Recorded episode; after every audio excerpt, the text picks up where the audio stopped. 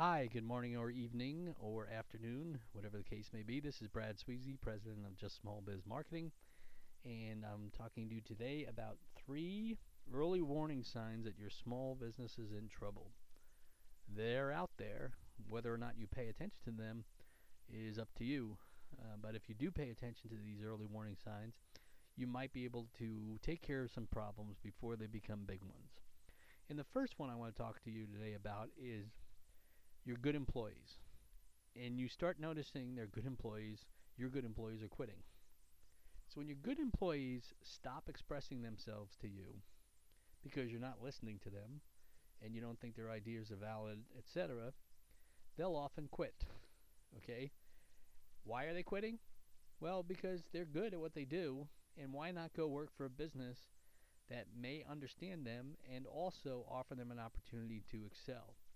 No one wants to be part of a sinking ship. So identify your good employees, and typically, you know, look at your top 20% of your employees. If you have 10 employees, two of them are going to be really great, two of them are probably going to be poor, and the rest of them are going to be kind of average. So you want to do that and make sure you take care of that. And I think uh, that's something that uh, Jack Welch did with uh, General Electric when he was running that company. Okay, so look at what your good employees are doing. The second thing is the frequency of interaction of your top customers starts to decline. And what that means is, out of your customer base or client base, you have a top 20% of customers or clients who really generate a lot of business for your business. They interact with you quite a lot. What you'll notice, though, is if your top consumers stop uh, having as frequent communications with you or transactions with you, that's kind of an idea that something is amiss. Something is is is not working as well as it could. If if for example a customer comes into your bakery, uh, let's say once a week, and all of a sudden they start coming in once every two weeks, and then once every three weeks, that's a sign that there's something at play. Now it could be ha- has nothing to do with your your business. It could be they're not doing as well financially and don't want to spend the money splurging but it should give you an idea that that your top customers um, have found something wrong or some other way to satisfy their need, etc., and want to um, communicate with you, but really don't know how to tell you, so they tell you by how they do business with you, or how they communicate with you, and how often they communicate with you. So pay attention to those top customers and really listen to them, talk with them, communicate with them, and if you do notice that they stop coming there as much, you know, reach out to them, give them an offer. I mean, casinos do that all the time with their cards. They manage, uh, you know, these players' cards, etc. And they know when their their best customers are not coming in, and they offer an incentive to come in. So do something along those lines, and, and really connect, communicate often, which I've said many many times before. That monthly e-newsletter is a great way for you to communicate with them but ask them, listen, can you tell me what is good about our restaurant, what is bad about our restaurant, what's good about what we do, what's bad about what we do, etc. And try to get them to communicate. Because you may just need to adjust things.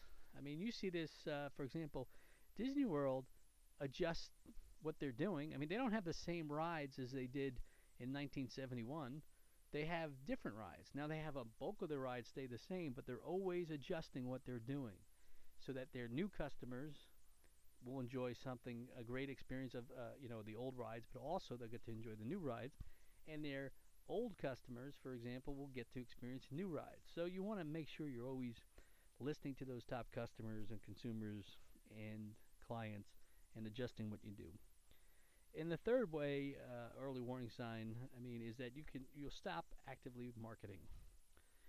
Every company that declines stops. Not every company, but most companies that decline, especially small businesses, one of the reasons why they decline is they stop marketing.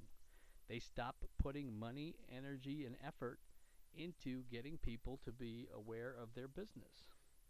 Now, most of their dollars should be spent on reaching out to existing customers or clients, especially if you've got a you know a sizable track record, sizable client base.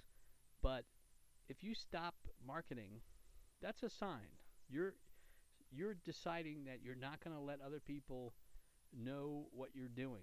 Now, marketing doesn't always mean mean money.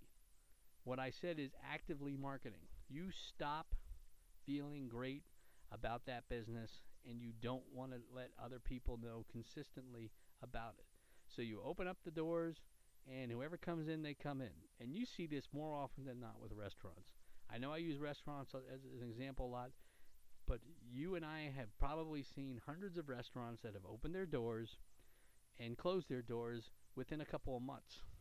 And often it's because they haven't put the money into marketing. You know, they put the money into the, the restaurant, the kitchen equipment, the tables, everything else, but they stopped at the crucial point, which is marketing. So if you've been in business for a while, you've got to remember you've got to actively market. The big companies like Apple, Microsoft, Amazon, they all realize they've got to market. You know, Google markets, you know, so you have to do the same thing. So if you notice yourself stop actively marketing, then that's a sign that your business is, is probably going to be overtaken by somebody. Now, it may not happen overnight, but it can happen.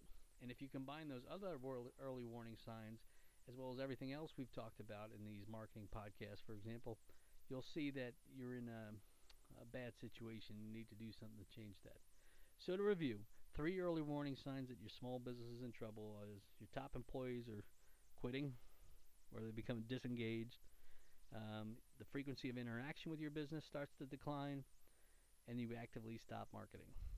Now, I'm a marketing consultant for small businesses, so obviously I'm going to talk the marketing angle.